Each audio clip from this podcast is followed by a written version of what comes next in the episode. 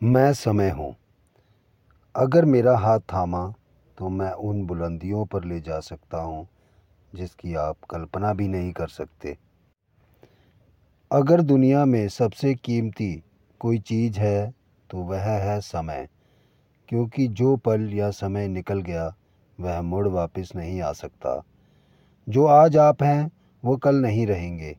हमारा एक एक पल बहुत कीमती है। और जिसने इसे जितनी जल्दी समझ लिया, वही कामयाब है। या यूँ कहें कि उसी ने कामयाबी की सीढ़ियाँ चढ़ ली। इसलिए हमें अपने समय को यूँ ही नहीं जाने देना चाहिए। हर वस्तु से कीमती समय का मूल्य है। अब आपने यह तो जान ही लिया कि समय कीमती है, मगर इसका सदुपयोग कैसे करें? हर इंसान का काम अलग है। और उसमें लगने वाला समय भी अलग अलग ही होगा। बस हमें करना यह है कि उसी के अनुसार जो भी आपके पास समय बचता है, उसे इस्तेमाल करना है।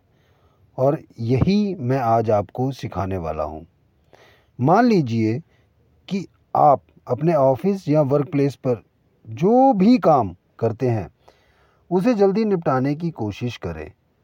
और जो भी उस वक्त आपके पास समय शेष रह जाता है उसमें पेंडिंग जो भी काम बचे हैं उन्हें थोड़ा थोड़ा करके निपटाने की कोशिश करें। इससे आने वाले समय में आप पर वर्कलोड नहीं बढ़ेगा और आप मानसिक रूप से शांत रहेंगे और ज़्यादा काम करने में सशक्त रहेंगे। अगर आ, काम ख़त्म होने के बाद कोई काम पेंडिंग नहीं भी हो तो भी शेष बचे समय का आप उपयोग कर सकते हैं। जैसे, किसी भी प्रकार की आपकी कोई हॉबी है, आप उसे सजीव कर सकते हैं, या फिर आप कोई एक्स्ट्रा कार्य करते हैं तो उस काम में आप अपने बचे समय का उपयोग कर सकते हैं, जिससे आपकी आय में भी इजाफ़ा होगा। ऐसा वे सभी लोग कर सकते हैं जिन्हें अपने आप को आगे ले जाना है, ऐसा आप तभी कर सकते हैं जब आप अपने काम को काफ़ी शिद्दत के साथ करें ना कि अपने द्वारा दी गई जिम्मेवारी को भूलकर बाकी सभी कामों को पूरा करने में लग जाएँ। ऐसा करने से वो रिज़ल्ट नहीं मिलेंगे जिनकी आप उम्मीद लगाई बैठी थी अगर आप कामयाब होना चाहते हैं तो हाथ में आने वाले जो काम आपने पहले ले रखे हैं, उन्हें सबसे पहले ख़त्म करें।